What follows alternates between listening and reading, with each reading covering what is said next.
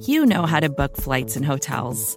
All you're missing is a tool to help you plan that unbelievable travel experience. That's why you need Viator. Book guided tours, excursions, and more in one place. There are over 300,000 travel experiences to choose from, so you can find something for everyone. And Viator offers free cancellation and 24 7 customer support for worry free travel. Download the Viator app now and use code Viator10 for 10% off your first booking in the app. Find travel experiences for you. Do more with Viator.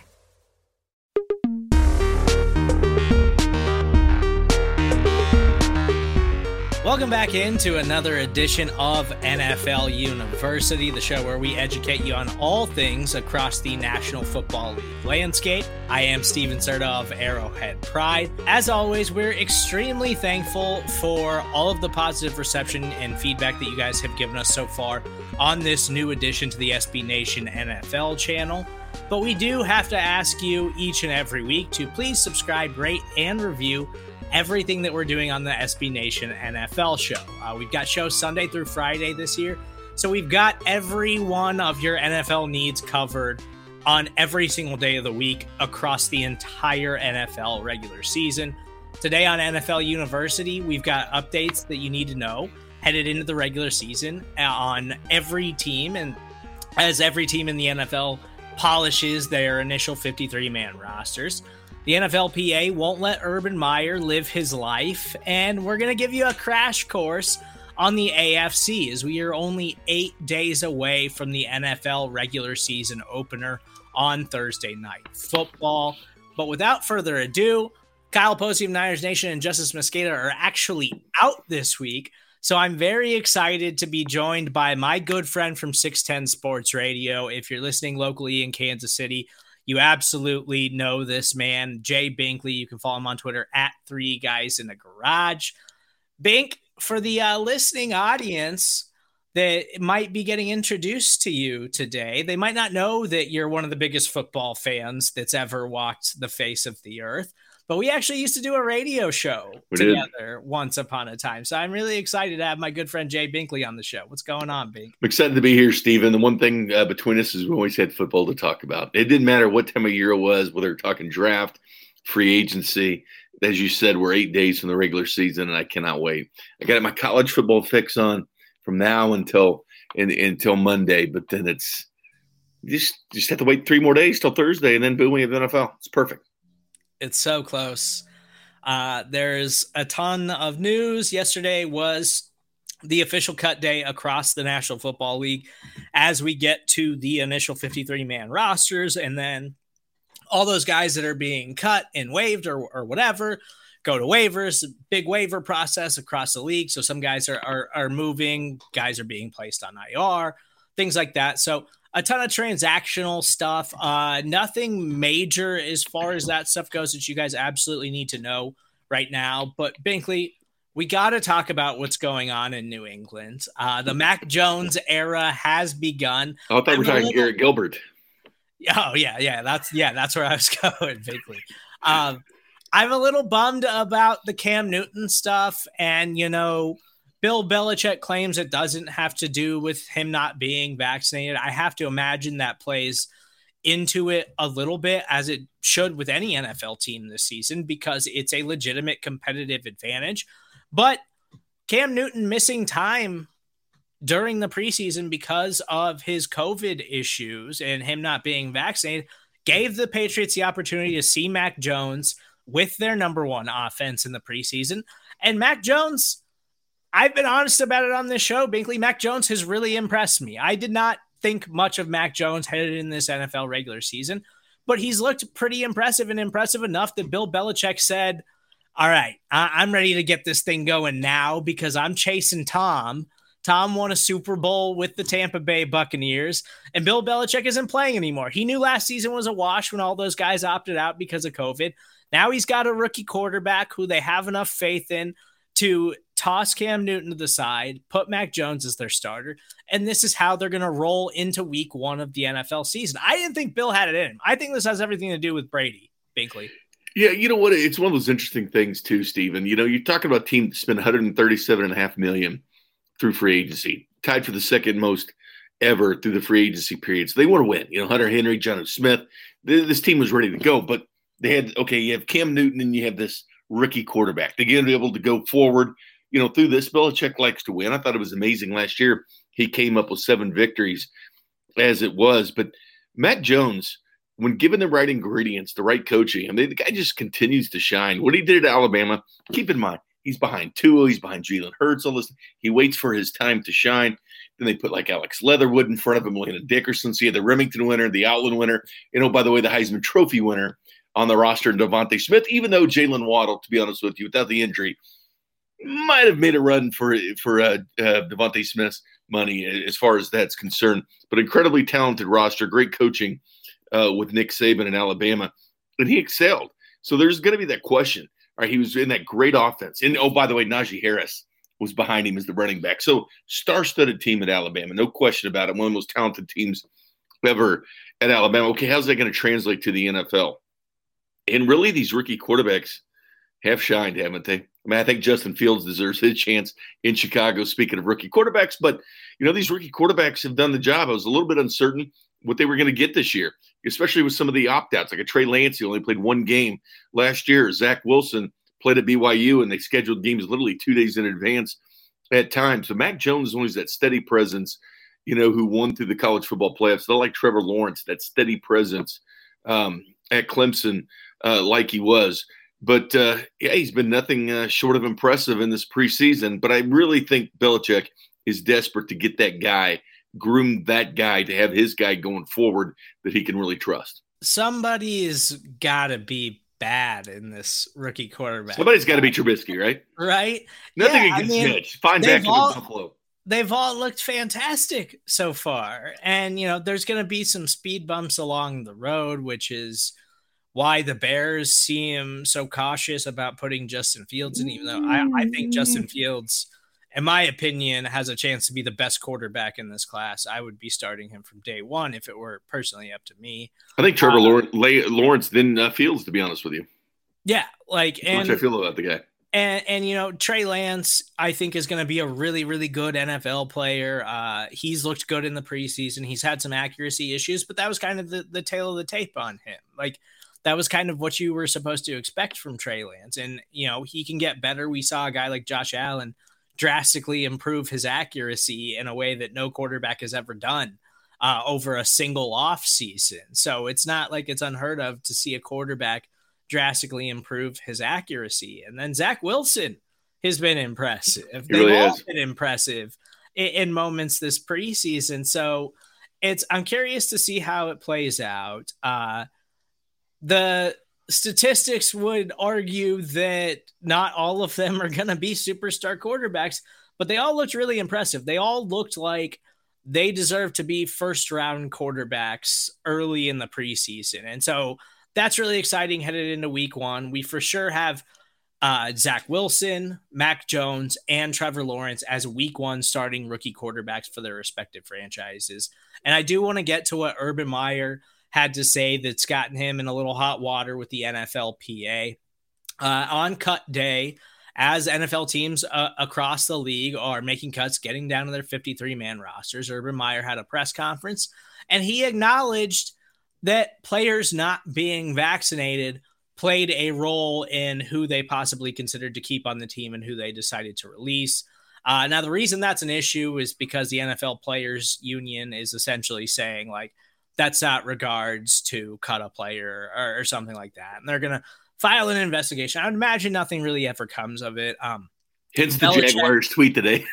yeah, Bella. Yeah, and they released a statement today. Uh, Belichick had comments about it this morning because it's basically assumed that Cam Newton was, you know, one, you want to see what you have in Mac Jones, but also Cam's refusal to get vaccinated not only puts the team at risk, but it puts your entire quarterback room at risk. Like having Cam Newton exposing the rest of the team to COVID 19 during a pandemic because of his refusal to get the vaccination could mean that there could come a Sunday where the Patriots forfeit a football game because Cam exposed too many players throughout the week. That's just the way it is this season in the NFL. Belichick refused to acknowledge that, but I wholeheartedly believe it absolutely played a factor into it, as I think it should play a factor for everyone across the league, whether you agree with that or not.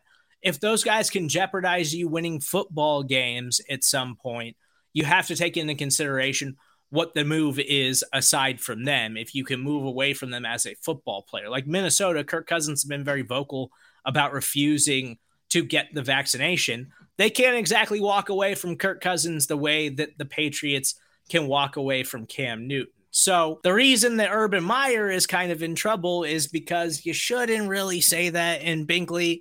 I know you're a college football guy. I, I know you know everything there is to know about a guy like Urban Meyer. Uh, he does not seem like he knows how to navigate the NFL waters just yet. Uh, he's coming from college, coming from a landscape where you're the end all be all, you're the total authority, and it's just not that way in the NFL. You got to be a little bit wiser with the way you navigate the media in the NFL. And Urban seems to keep learning that over and over again so far in his young coaching career in this league.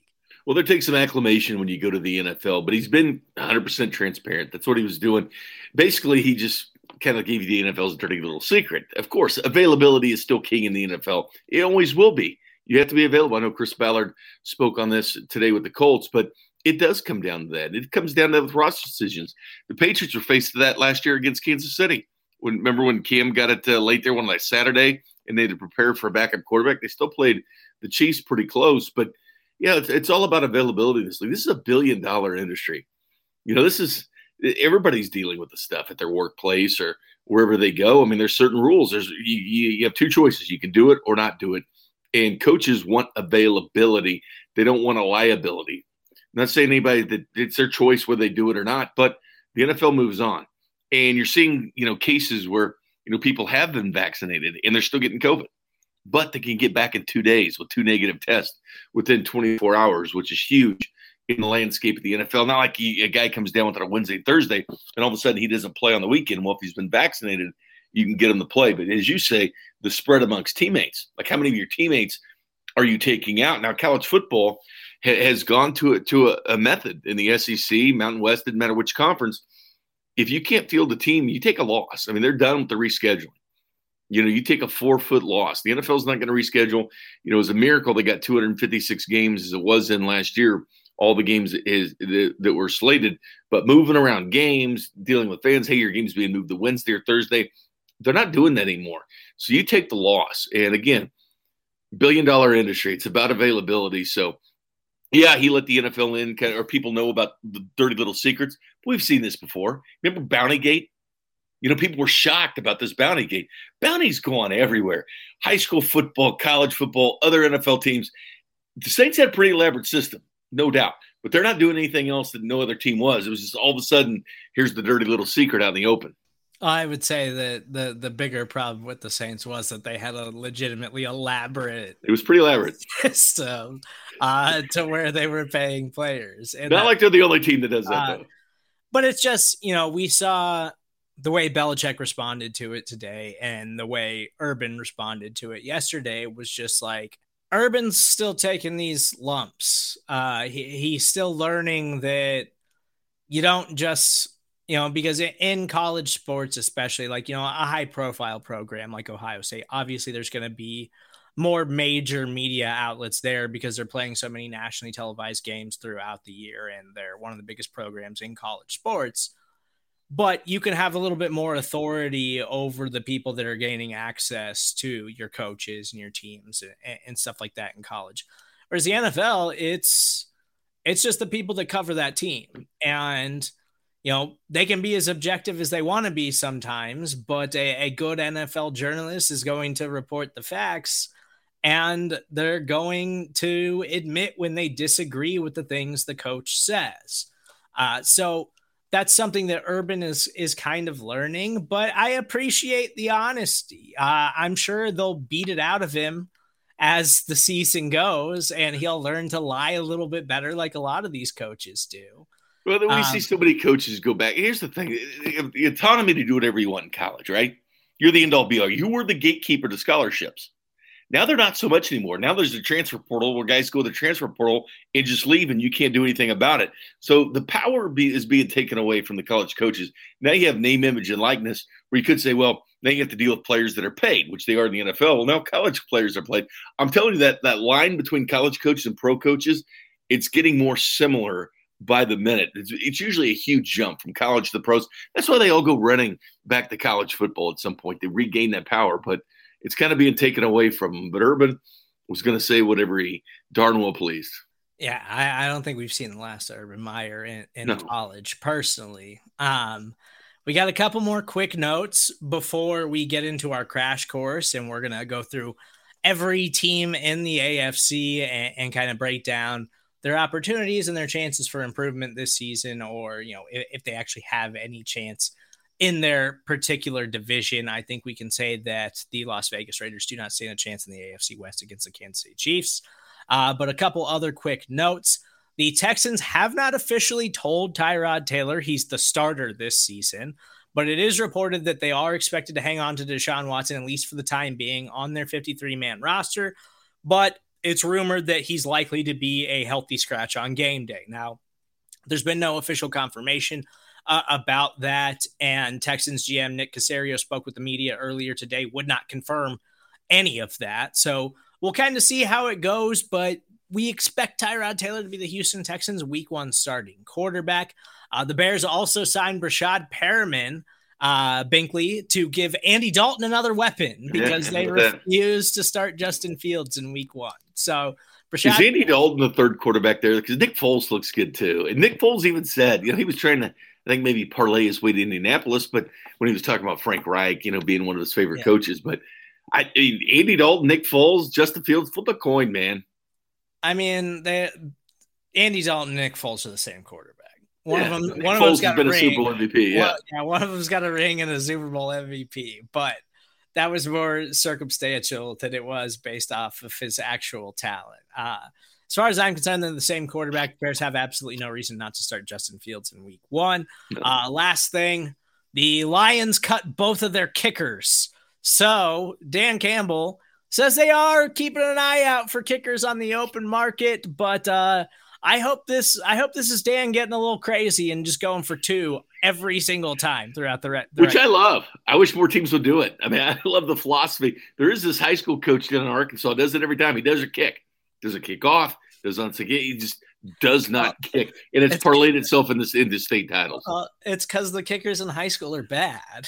that's why. That's why they don't kick field goals in high school. That's why. That's why they they just rather go for two. Uh, at the. NFL level, you can generally find a, a decent kicker uh, on on the open market, but I don't know. Dan Campbell, be you. I'm, I'm about it. Dan Campbell. I'm a bigger Dan Campbell fan than I, I thought I was going to be uh, initially. And they cut their long snapper of 19 years or what, 17 years, something like that. Yeah, that, he was there forever. Not, they're not in the field goal game this year. just not, just not in any way. Uh, we are going to take a quick timeout right now, but when we get back, we get the crash course as we go through every single team in the AFC to get you ready for what they can do in the regular season in the NFL. I have some exciting news for you, class. Your time starts now. NFL. Crash course? This doesn't happen very often. You're going to enjoy this one. Welcome back into NFL University. I am Stephen Serda of Arrowhead Pride. Thank you guys for joining us each and every week as we try to educate you on all things National Football League. Uh, Justice Mosqueda of Acme Packing Co. and Kyle Posey of Niners Nation are out this week, but I've got my special guest host here with me, my dear friend Jay Binkley of 610 Sports Radio. You can follow him on Twitter at Three Guys in a Garage. Uh, Binkley is one of my favorite people in the world to talk football with. He knows vastly more about football than even I do, and I think I know quite a bit about the National Football League. So I think I'm you do. I'm very excited to break down the AFC with Binkley. Uh, Bink, you know, we're both local Kansas City guys. So obviously people are going to expect that we have a little bit of Kansas City Chiefs bias, but I don't even think it's bias at this point. Like the Chiefs are just the best team in football. They're the best team in the AFC in my mind. And I don't think it's really that close So we might as well just get the AFC West out of the way. Like the Chiefs, initial 53 man roster, locked in as of now, expected to make a couple moves, maybe a guy or two going to IR, maybe some other uh, potential moves that they're going to do over the next couple of days. But I'm curious, Binkley.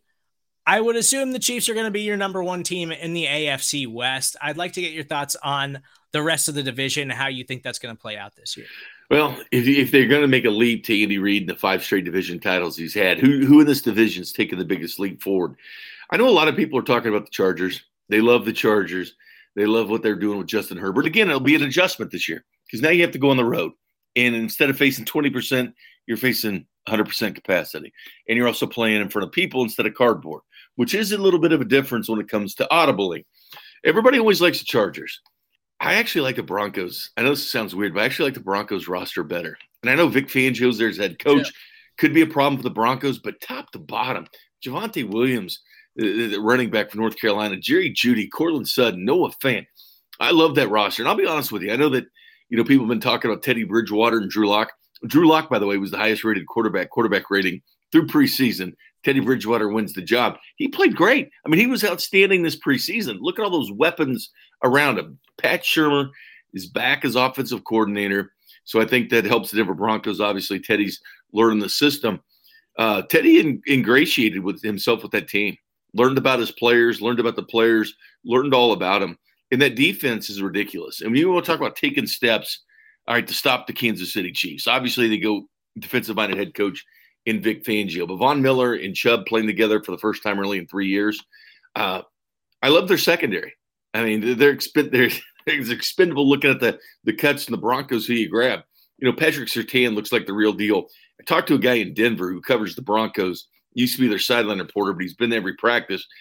And he said a lot of what they do, bringing in Patrick Surtain, was dealing with Kelce, dealing with Kelce in the AFC West. See, that's smart moves. All right. The, st- the stumbling block for him is the Chiefs in this division. Put it this way, sir. Andy Reid has won 11 straight against the Broncos. Okay. Going back to Alex Smith. Peyton Manning was the last quarterback to beat the Chiefs of the Broncos. He's already in the Hall of Fame. All right, it takes a minute to get in the Hall of Fame. He's already in, and he was the last quarterback to beat him. Eight and two in the last ten against the Raiders. Eleven out of thirteen. Eight and eight and two against the Chargers in the last two. Twelve of the last fourteen. It goes on and on uh, and 31 and 5 against this division since 2015. But with the Broncos, with Surtain for Kelce, bringing in Fuller, bringing in Darby, like I like their pieces, and I like quietly what the Broncos have done with the roster. I know that the Chargers are, are kind of the hot topic right now, but man, I mean, maybe the Broncos are, are challenging the Chargers. Obviously, then there's the Raiders. I do like Gus Bradley addition at defensive coordinator. Uh, he's given the Chiefs fits in the past with the Chargers. He's a good defensive coordinator. It's really what they needed was the switch to a Gus Bradley type system with the Raiders. And I think they have the most pressure to get to the playoffs of any other team in the AFC. You know, it's bringing in Mayock, you know, that flash, that sizzle. I loved his first draft, bringing in Gruden, giving the big contract. They're going to have fans this year in Vegas.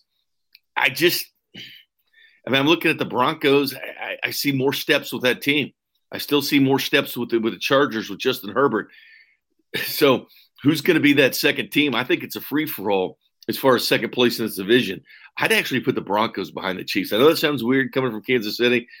Just telling you how I feel, but depends I, on what Fangio does. Uh, I, am with you okay. actually because so I love, uh, I love Justin Herbert and I love the Chargers. And I think that Justin Herbert is going to be a special player who is going to sure. be a, a, problem for opposing Chiefs defenses for a long time. I, I don't think that he was, you know, just like a one hit wonder in his rookie season. I think he's a special player. I don't think he's Patrick Mahomes, but I think he is a special player in the NFL and he's got plenty of chance to be a really, really good player as the Chargers try to continue to compete. But having a new coaching staff and – having some turnover on your roster and kind of figuring things out.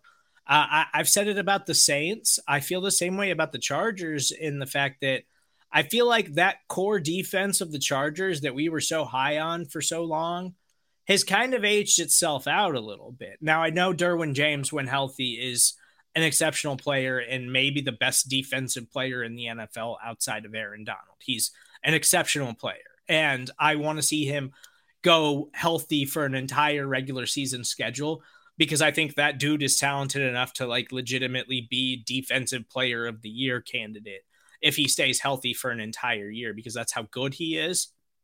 He's like an Ed Reed game changing caliber defensive playmaker in that secondary. Like that that's what they're losing when he's not on the football field and what they've lost for the last couple of seasons. So I, am excited for him to hopefully be healthy because I think he's an exceptional player. But I have question marks on their defense. They did invest a lot in the offensive line because their offensive line was one of the worst in football last year. So they they made a big investment there to try to help Justin Herbert. You ex- assume that if you have a healthy Keenan Allen, Mike Williams, Austin Ekeler. Uh, they added Jared Cook uh, as their tight end. That like this team should be able to score and, and put up points, but I have questions about their defense and, and about their overall secondary. I think that the Broncos have the second most talented roster in the division. Yep. And I don't think it's as close as people are making it with the Chargers. Like, I think their roster, toe to toe, top to bottom, except for quarterback is as oh. talented as the Chiefs. And, yeah. and, and I think I don't think it's that that much of a stretch to say that. If they had Aaron Rodgers, like we were speculating in the offseason that the Broncos were in on trying to trade for Aaron Rodgers, I think the Chiefs should be a little bit worried this season because I think the Broncos are a Super Bowl contender with Aaron Rodgers. And so if I think that Aaron Rodgers makes them a Super Bowl contender, it's because that roster is already extremely talented. Aaron Rodgers can make almost any roster in the NFL a playoff team, but they need a little bit more to be legitimate Super Bowl contenders. And the Broncos' overall roster construction is a Super Bowl caliber roster outside of the most important position. I don't think Teddy's capable of getting them to a Super Bowl, but Teddy's safe enough. And they don't have any faith in Drew Lock, I don't think. That's why Teddy is the starter now. I think that the Broncos are the second best team in the division. I don't have any faith in the Raiders in, in any way. Yeah, as far as the Chargers, I do like bringing Corey Linsley at center. I know Aaron Rodgers center. He's now for Justin Herbert, uh, kind of commanding that offensive line with the Chargers. I'm a little bit surprised they went Brandon Staley, you know, the Rams defensive coordinator, not because of the choice, but they zagged when everybody else is zigging, going with, you know, offensive minds. And it's obviously, Vic Fangio's defensive mind, but, you know, one year defensive coordinator. Um, I think they made a mistake. Eric Bieniemy should have been their guy. Um, the reason I'm saying that is because, and maybe Staley does a good job, but Eric Bieniemy played for the Chargers. He played in the Super Bowl with the Chargers. Not only that, he's been every step of the way with Patrick Mahomes. He's been here since day one of Andy Reid. Like, if you want to know about the Chiefs system or a team that's won five straight AFC West titles, you would think you would grab somebody off that tree. But regardless, they go Brandon Staley, one year defensive coordinator with the Rams. I might have gone with the guy who's been to two straight Super Bowls in Eric Bieniemy. Yeah, I would have gone with the offensive minded guy for my especially to pair with Herbert guys quarterback, and especially the guy who's going to run a lot of the same things that the best quarterback in football is going to be running. It seems to uh, be a logical decision for me, but uh, as we've seen time and time again, the NFL doesn't always seem to operate in logic.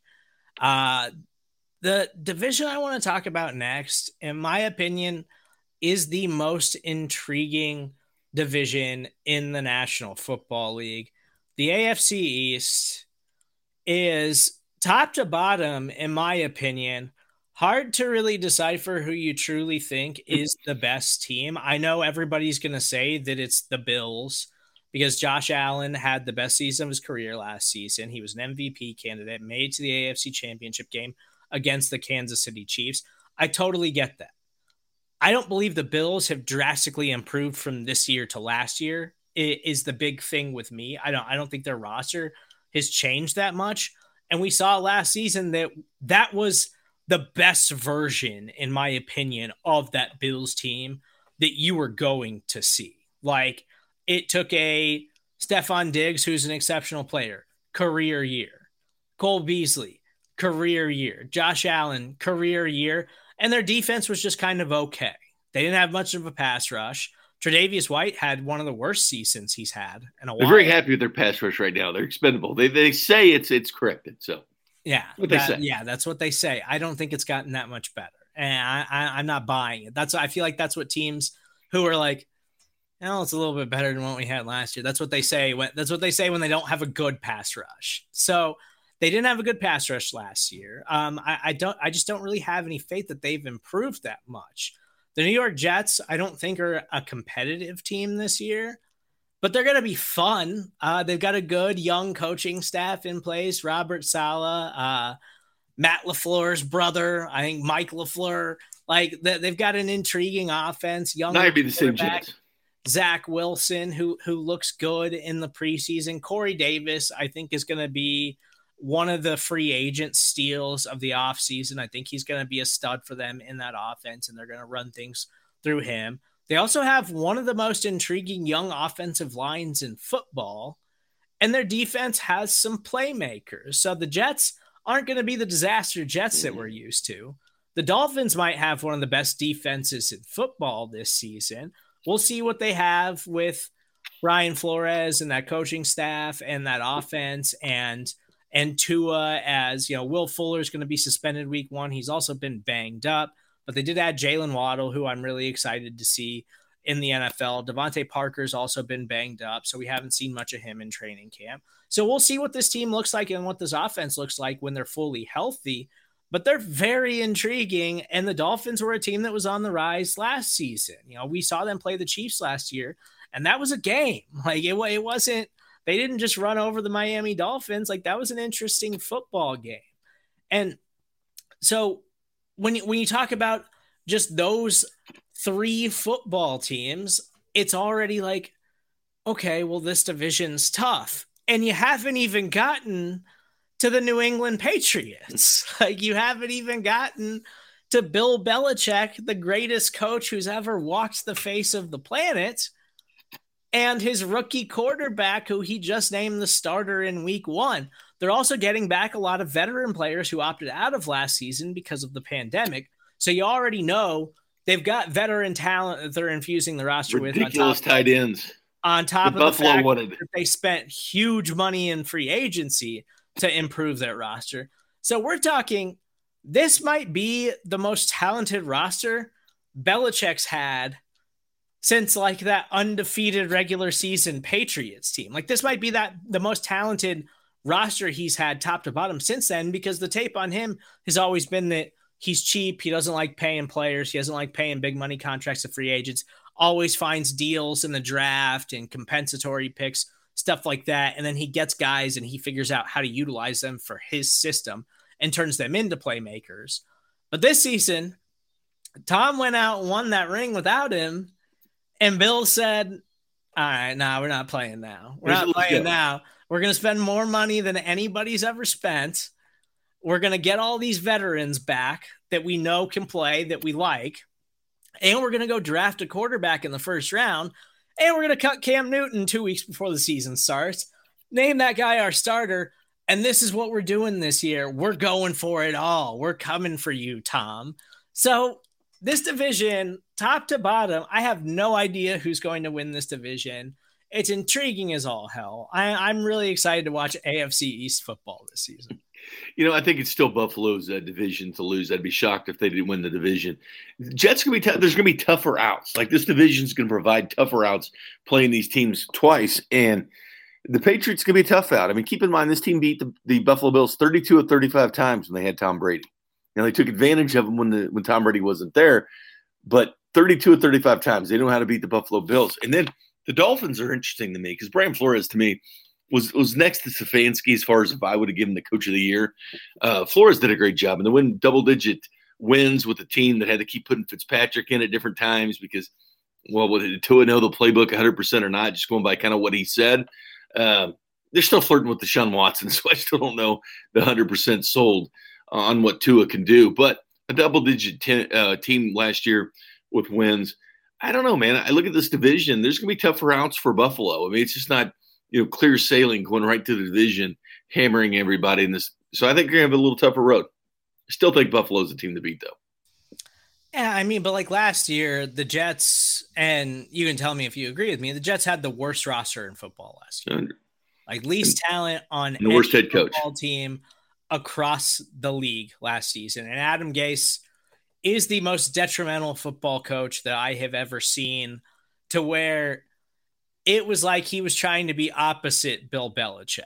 Like he he came into an organization and he said, "How am I going to get the worst out of every one of these players? How am I going to make them look as bad as possible?" I had fun fade them in Survivor League. Doing. That's what yes, and, and yeah, in Survivor that was the strategy last year. You pick every game against the Jets until you can't pick games against the Jets anymore because they were just that bad. Like this is not that same Jets team. I don't again, I don't think the Jets are going to be super competitive this year. I think they're going to be similar to like what we saw from the Carolina Panthers last year. I, I think that it'd be a surprising co- team. New coaching staff, young, intriguing talent, still a ways to go, roster building and stuff like that. But you're going to see some glimpses and some flashes here where like games they have no business being involved in they're going to be hanging around and they're going to be giving teams problems and, and they're going to show the NFL that like, oh, we're we're we're coming and we're we're building this thing and we're headed in the right direction. I think that's the Jets this season. I I think that they are going to be headed in a very positive direction, and I do think that the Dolphins are ready to take the step to being like a, a playoff caliber football. Team. Are you buying any of the Deshaun Watson flirtation? No, even Drew Rosenhaus had said something. I mean, he's not the agent for for for uh, Deshaun Watson. Dave Mulugheta is, but he lives in Miami. He goes on a TV station every week, and he thinks it's possible. I mean, he does represent Dolphins players. Lives in that area. There's certainly been a flirtation there. If the Dolphins were willing to trade, what was the report? Three first round picks and two second round picks, or, or or something like that if they're willing to trade that for a player that they can't even guarantee is going to play this season, let alone yeah. play next season, uh, barring all of his legal issues and whatever the NFL eventually decides to pass down on him, I would say that, okay, my faith in the Dolphins is misplaced because they're not headed in the direction that I thought they were headed in. If they're willing to part with that many assets for a player that they can't even guarantee you'll see the field in the next year or two they did lose so, one of their first round picks to Dallas in the trade yeah. for Marcus Parsons. They so, did get one with the 49ers, but they don't have the capital like the Eagles do next year, sitting with three rounders. Well, two unless yeah. Carson Wentz plays 75% of the snaps. I would bank that he's not going anywhere this year and that it, it could be addressed again in the offseason if there's more clarity uh, around what's going on in his personal life. Um, I think the Dolphins are going to ride with Tua. I, I think that yeah. Brian Flores is a good head coach, and I think their defense is legitimately talented. And, and, what makes me think that they are in a better position in the way that they're managing their organization, the way that they're running their football team. Xavier Howard, arguably the best cornerback in football, said, Yeah, I signed this contract, but then you guys brought in Byron Jones and gave him more money, and I'm obviously better than him, so I need a new deal. And they immediately addressed it. They didn't trade him even though he said he wanted to be traded, they said, no, we don't want to trade you. We want you. We think you're a special player. We want you to be a they part of this. Took team. care of the situation. They restructured his deal and they took care of him and gave him some money. So that to me says that the Dolphins are in a better spot, at least structurally, and they're going to have an opportunity to compete this year. I, I think they are a really good team in the AFC. Uh, again, I, I just don't know that I have faith in the Bills overall. I don't think that their team has improved enough to to take that next step. And the Patriots, you just can't ever count them out. You can't ever count Bill Never. Belichick out. So uh, that is the most intriguing division in football to me this year. I think it's going to be super competitive, and I think we're going to see a lot of surprises from the teams in the AFC East this season. I actually now, disagree with you on that just a little bit. I think the NFC West more intriguing to me and a division in the AFC we're going to get to in a little bit. Yeah, yeah the NFC. But it's it's interesting. But the no, okay, the, but the NFC West is like that every year. Like I'm saying, the NFC West coin. is competitive every year.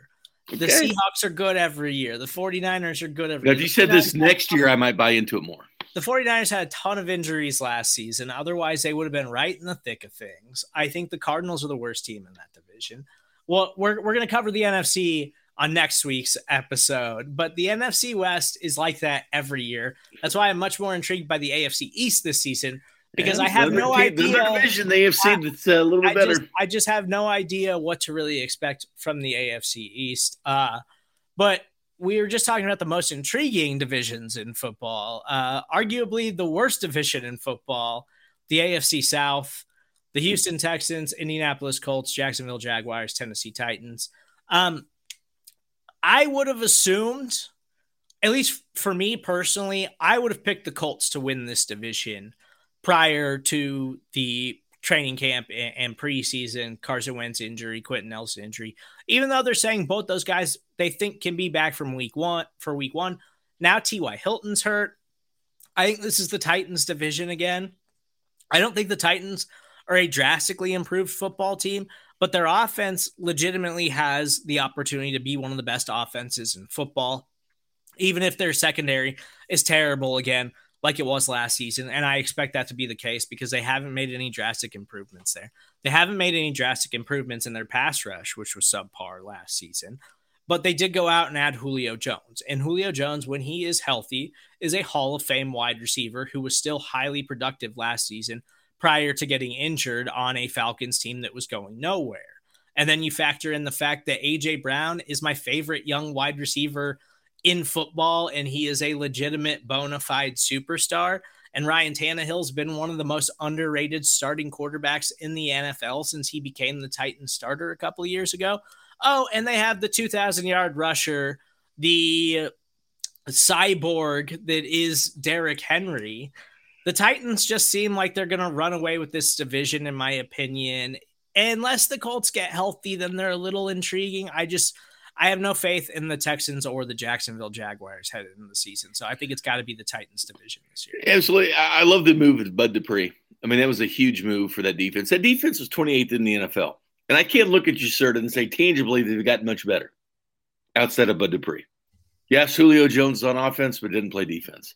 Again, I think how Tannehill and how that offense goes is Derrick Henry, 100%. You look at some of the most productive days by that offense – through their passing games, Derrick Henry would be going off like 150 or 200 yards. I mean, I just think he's too big of a part of what this offense is. And if he's taken out of the equation, like go back to that playoff game with the Chiefs. You know, they bottled up Derrick Henry. Then they forced the rest of offense to do the job. Now, I know they got a little bit better on offense, but they looked a little lost when Derrick Henry wasn't getting those yards, when he wasn't able to make those second and shorts or third and real short to open up the passing game. I just think he's such a vital part of what they do offensively they need his help. He's run the ball a lot, a lot of wear and tear on Derrick Henry, but I think how he goes, that offense goes. But I am a little bit concerned with their defense. The Colts, Castonzo retired this year. That's a big loss. But Quenton Nelson, the best guard in football. I love Ryan Kelly. Uh, they gave big money to Braden Smith on that offensive line. I actually like what the Colts offensive line looks like. Their defense, I think, is underrated compared to how good it can play at times and they do boast Jonathan Taylor, third best or the third leading rusher in the NFL a season ago. Carson Wentz, they need it was you know if he comes back because behind him not a lot. To be honest with you, they keep they seem to be snake bitten with this quarterback, but you are looking at a capable general manager in Chris Ballard that I really th- think highly of, and they will probably have more cap space by the end of this year. The Colts, uh, maybe not this year, but their time is coming relatively soon. They've been hampered by those injuries, though and I don't want to disrespect Bud Dupree. Uh, I think he's a fine player, but I don't think he's the type of pass rusher that you bring in and he like changes the culture of your defensive line or something like that. Like I think he's a fine player who can have an impact, but I don't think he drastically changes the Tennessee Titans pass rush this season. And maybe I'm wrong. Maybe Bud Dupree comes out and he has the biggest year of his career. I hope that's the case. Pittsburgh case. certainly missed him last year when um, he got um, hurt. Yeah, and I think he's a fine player. I just don't think he's like a legitimate game changer or anything like that. And they already had a questionable pass rush last season, but I still think they're the best team in the division. Um, I would have picked the Colts here if it wasn't for all of the injuries because of the offensive line, uh, because I think Frank Reich is a really good head coach. Here's one thing, sir. Did you had the second most explosive plays in the AFC last year? Who? Colts. I mean, believe it or not, you got Pittman back there, Zach Pascal. I mean, eh, who knows what could happen? I know T.Y. Hilton came back, a, but they were pretty good. It helps when you have a good offensive line and a good running game.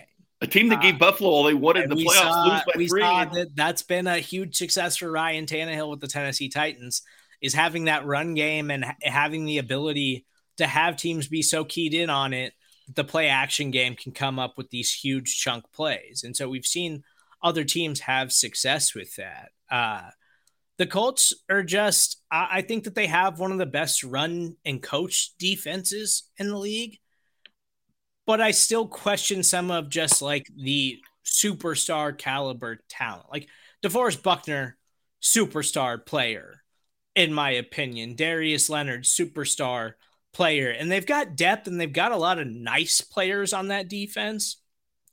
But I still think there's room for like another star to, to really put them over the top. So I'm still not quite there with the Indianapolis Colts.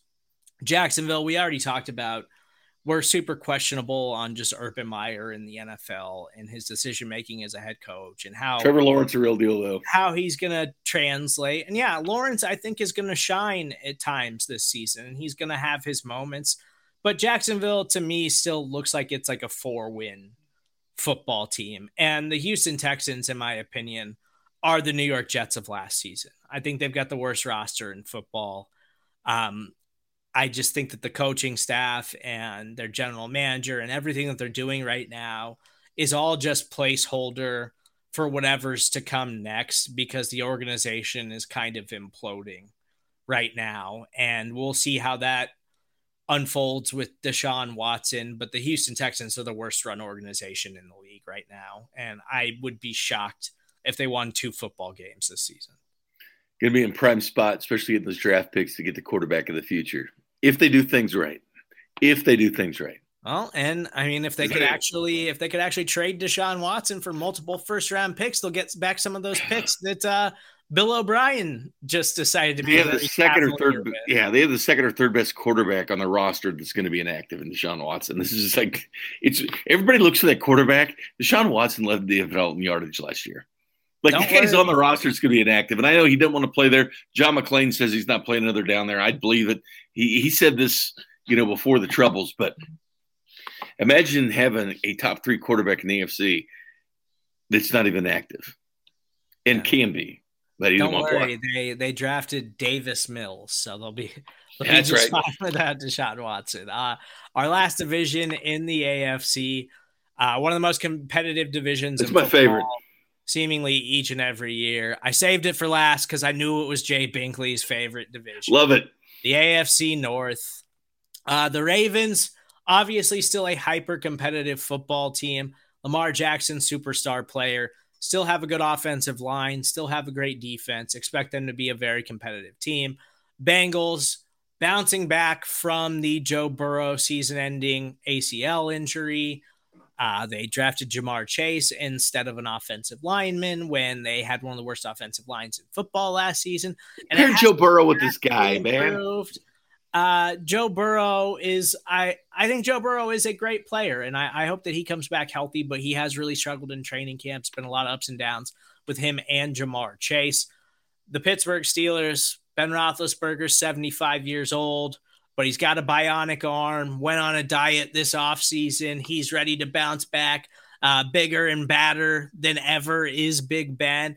And they've got an explosive offense. They added Najee Harris, who is likely to be, in my opinion, the rookie running back rushing yardage leader. I think he's going to be an absolute stud. He's a day one it. starter.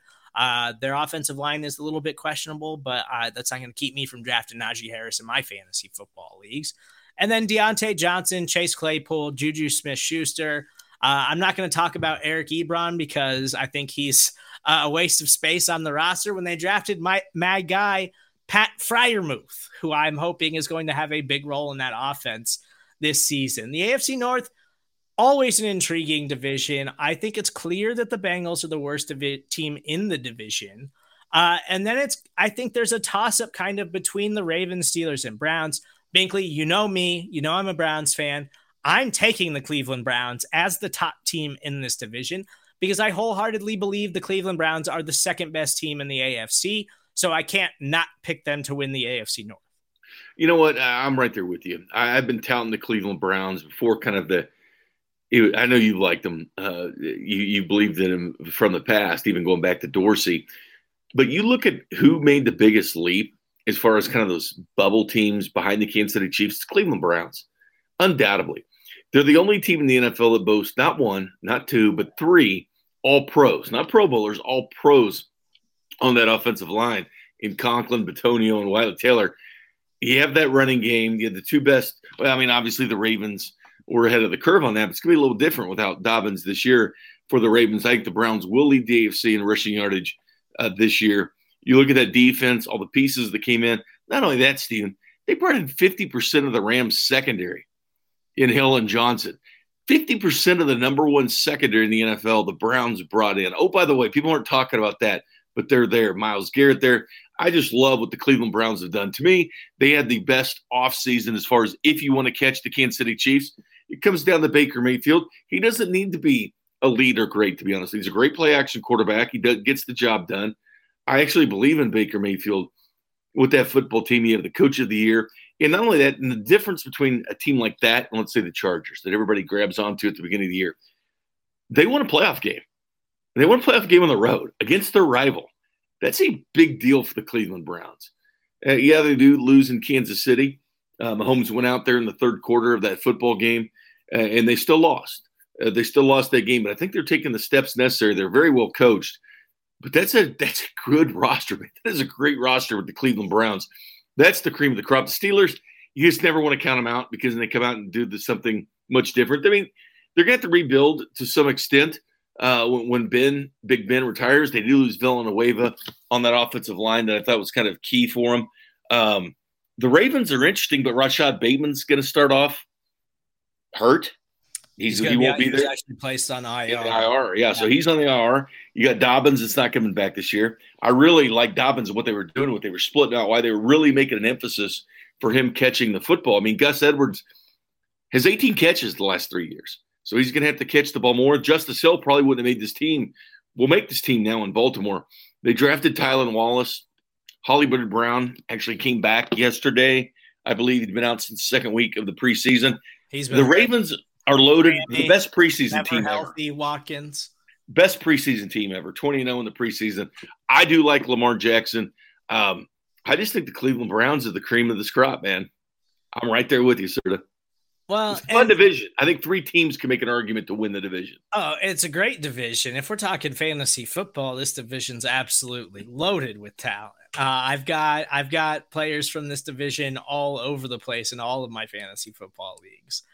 I didn't mention J.K. Dobbins. I do think that that's a big loss for the Baltimore Huge. Ravens, but because of Lamar Jackson, and because of the way they utilize their running backs, I don't think it's like a season-ending type of thing or anything. No, like but that. but not having Bateman or Dobbins. I mean, early yeah, on. I mean, especially when they get the Chiefs in week two. The Ravens seem like they're primed for a letdown year.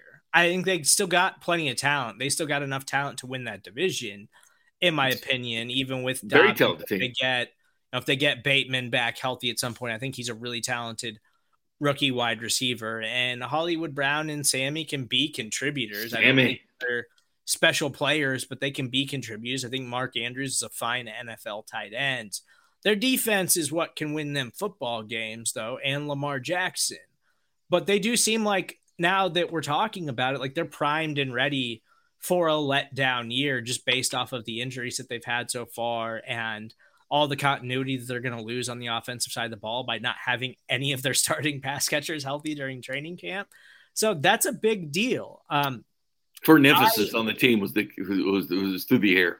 I still need to see it with Ben and this new diet and the arm and like seeing it hold up for a 17 week regular season. I do like Claypool and Juju though. Because but we saw that Steelers team kind of fall apart. They were last undefeated team in the NFL last year. Yep. And by about week 12, nobody was buying that that team was the best team in football. and then it kind of just fell off the rails and they stumbled into the postseason and lost. And everyone expected that because you could tell by the way everything was unfolding before us as we were watching games week in and week out.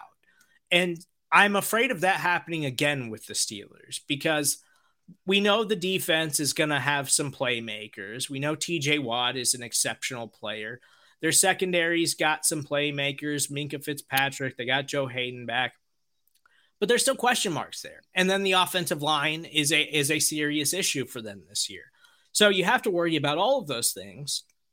But yes, Chase Claypool, Diontae Johnson, Juju Smith Schuster, all exceptional pass catchers. So their offense should be good enough. I just think this is going to be one of those Pittsburgh Steelers seasons where we've seen it before from Mike Tomlin when they don't have quite enough talent. They're still competitive. They're like a seven and nine football team where they're in games each and every week. They don't ever get blown out. They're competitive each and every week and they give teams problems. They can beat any team if the chips fall right. But I feel like that's the type of Steelers team that we might get this year. And, you know, and Less Najee Harris just adds like a totally different dimension to this team that we didn't see coming. But I, I think it's special player to do that as a rookie, even though I do believe he is a special player. Uh, the Bengals, there's just too many question marks. Their defense, in all likelihood, isn't going to be very good. Offensive line still super questionable. I love Joe Burrow if he gets back and he's healthy and gets back to the Joe Burrow that we saw as a rookie. I love Tee Higgins. I think he's got a chance to really step up this season and be a huge playmaker for them. And I think Ja'Marr Chase can still be a, a special NFL player. You got to take into account that that dude didn't play football for almost two years while he sat out through the pandemic. Prior to that, he was the best wide receiver on a national championship LSU team with Justin Jefferson, Joe Burrow, and Justin Jefferson who set the rookie receiving record last year, and Jamar Chase was better than him on that. Biletnikoff winner. So I think Ja'Marr Chase still has a chance to be an exceptional NFL player. It's just you can't sit out that long at this level of the game and expect that it's gonna get right back into it. I, I still think the Cleveland Browns are the best team in that division, though. It's the offensive line is going to keep Baker clean going to have running lanes for Nick Chubb and Kareem Hunt, and the passing game is going to be able to play off that running game all year. And their defense headed into the year is shockingly one of the most underrated defenses. I think it's top ten. They were 17th last year defense. I think it's a top yeah. ten defense. Yeah, and they and they didn't. Denzel Ward was hurt a lot last year. Like they they added to that secondary, added pieces. Denzel Ward can be a lockdown corner in the NFL.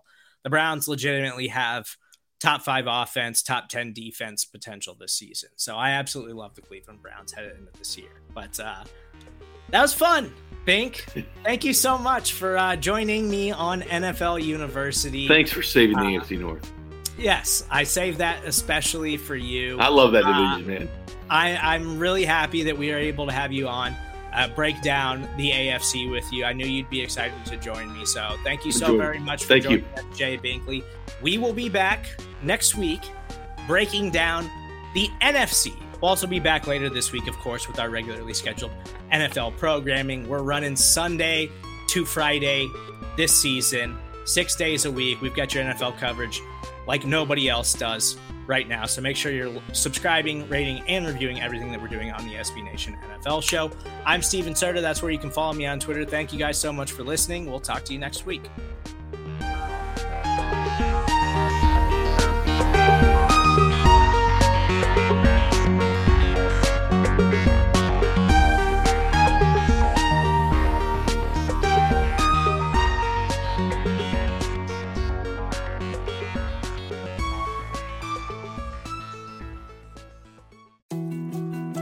More to dos, less time, and an infinite number of tools to keep track of. Sometimes doing business has never felt harder, but you don't need a miracle to hit your goals. You can just use HubSpot because their all in one customer platform can make growing your business infinitely easier. Imagine this high quality leads, fast closing deals, wildly happy customers, and more benchmark breaking quarters.